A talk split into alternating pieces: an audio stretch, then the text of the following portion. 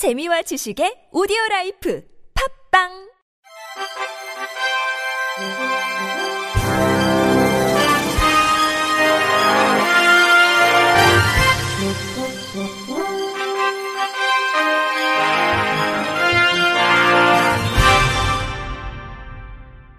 청취자 여러분 안녕하십니까? 1월 29일 금요일 KBIC에서 전해드리는 생활 뉴스입니다. 박남춘 인천시장의 1호 공약이자 문재인 대통령의 공약이기도 한 서해 남북 평화도로 건설 사업이 착공됐습니다.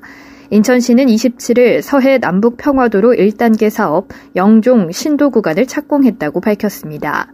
이날 신도 선착장에서 개최된 착공식에는 박 시장, 전해철 행정안전부 장관, 배준영 국민의힘 국회의원, 홍인성 중구청장, 장정민 웅진 군수, 지역 주민 등 50여 명이 참석했습니다.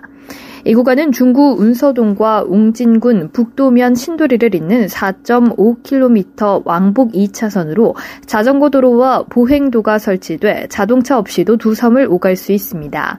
총 연장 중 2.5km만 해상 교량이며 2025년 말 완공될 예정입니다.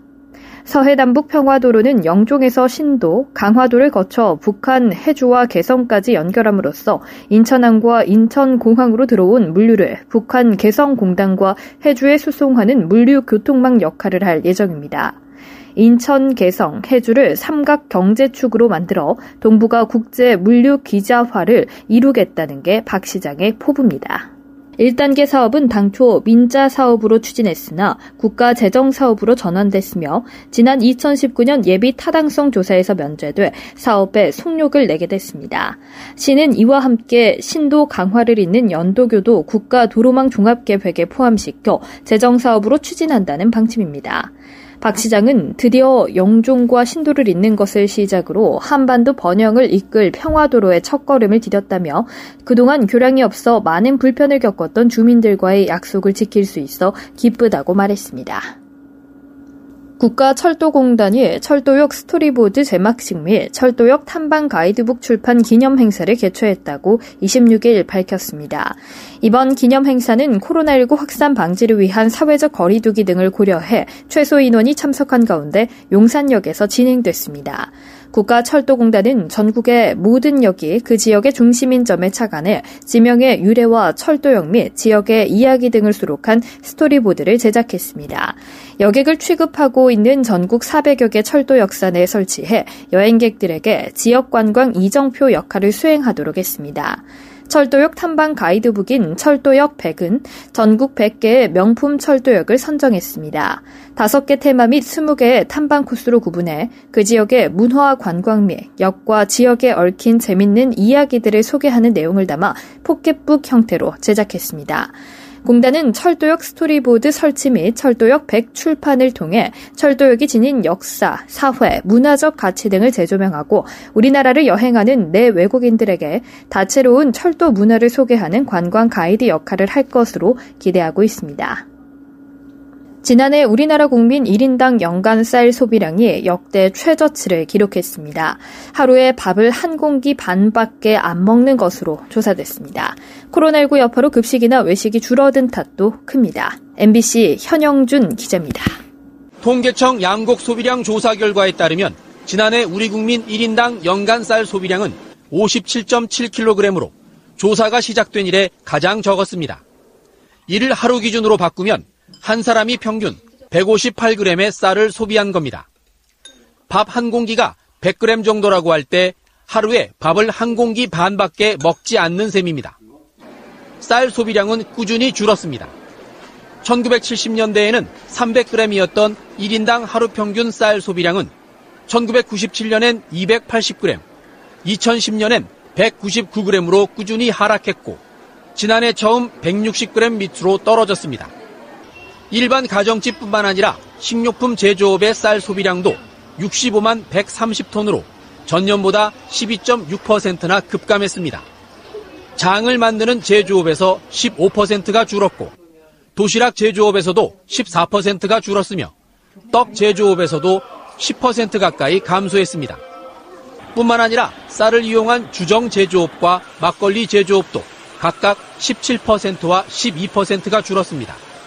코로나19 여파로 술 소비가 감소한 탓으로 분석됩니다. 조사를 한 통계청은 코로나19로 경조사와 각종 행사, 집단 급식이 크게 줄었고 식당 납품 물량도 감소해 쌀 소비량이 줄어들었을 것이라고 설명했습니다. 또 식생활 다변화로 밥보다는 빵과 라면 등 밀가루 소비가 많아진 탓도 있다고 덧붙였습니다. MBC 뉴스 현영준입니다. 코로나19로 인한 답답함을 음주로 해소하려는 사람이 많습니다. 실제로 술을 마시면 힘들었던 일이나 고민이 한꺼번에 사라지는 듯한 기분이 듭니다. 덩달아 기분이 좋아지면서 소심한 사람도 유쾌한 사람으로 만듭니다. 마치 다른 사람이 된 듯한 정도로 변하는 사람도 있습니다. 술이 사람의 행동까지 변하게 하는 이유는 무엇일까요? 술을 마셨을 때 일시적으로 기분이 좋아지는 것은 도파민 때문입니다. 술을 마시면 우리 뇌의 쾌락 중추인 중변 연계에서 도파민 분비가 증가합니다. 도파민은 기분을 들뜨게 해주는 호르몬으로 쾌락 호르몬이라는 별명도 갖고 있습니다. 도파민이 가져다 주는 쾌락에 중독되는 것이 알코올 중독인데요. 반복적인 음주로 도파민 분비가 계속되면 뇌가 이에 익숙해져 더 많은 도파민을 원하게 됩니다. 더 많은 양의 술을 마셔야만 예전처럼 기분이 좋아지는 증상이 중독의 시작입니다. 술을 마실 때 유난히 안주가 당기는 것도 알코올이 식욕 중추에 영향을 미치기 때문인데 미국 인디애나대 연구팀이 술을 마신 참가자들의 뇌를 자기공명 영상을 통해 확인한 결과 술을 마시기 전과 비교해 뇌의 시상하부가 활성화되며 음식에 대한 집중도가 높아지는 것으로 나타났습니다. 실험 쥐에게 알코올을 투여하면 평소 먹는 양보다 10%에서 20%더 많이 먹는다는 영국의 한 실험 결과도 있습니다. 알코올은 그 자체로도 열량이 높은데 알코올만으로는 허기도 잘 채워지지 않습니다. 따라서 평소와 다른 행동을 보일 만큼 술을 자주 많이 마시는 것은 권하지 않습니다. 음주는 잠깐의 쾌락을 줄 수도 있지만 반복적인 음주는 나 자신을 잃게 할 수도 있기 때문입니다. 특히 사회적 거리두기로 인해 지인과 만남이 줄었다고 집에서 혼자 술을 마시는 것은 되도록 피해야겠는데요. 평소 생활하는 편안한 공간에서 마시는 술은 자제력을 낮추고 알코올 중독으로 이어질 위험을 높입니다. 우울한 감정에 술을 찾는 것도 피해야 합니다. 알코올은 스트레스에 반응하는 뇌 부위를 자극해 오히려 우울감을 악화시킬 수 있는데 이로 인해 또다시 술을 찾는 악순환에 빠질 우려가 있기 때문입니다. 수백 년간 묻혀있던 모차르트의 미발표 곡이 한국인의 연주로 전 세계에 울려 퍼졌습니다. 피아니스트 조성진 씨가 연주했는데 천재 음악가 모차르트의 265번째 생일을 기념하는 헌정 공연이 됐습니다. YTN 김상우 기자입니다. 수백 년간 묻혀있던 모차르트의 미발표곡이 조성진의 손끝에서 다채로운 화음으로 흘러나옵니다. 알레그로 D장조의 피아노 소품, 길이는 1분 34초입니다. 모차르트가 17살 때 작곡한 것으로 추정되는 이 곡이 세계에서 처음으로 공개 연주됐습니다. 경매 등의 파란만장한 과정을 거쳐 짤지부르크 모차르트 협회가 소유하게 되면서 최근 모차르트의 진품으로 확인된 곡입니다. 모차르트 협회 울리히 라이지너 연구 소장입니다. 이 작품은 그 가치가 너무 커서 위험 부담을 피하고 싶었기 때문에 4명의 외부 전문가들에게도 자문을 구했습니다. 그들도 감정을 해본 결과 미발표된 모차르트 악보라고 확인해 주었습니다.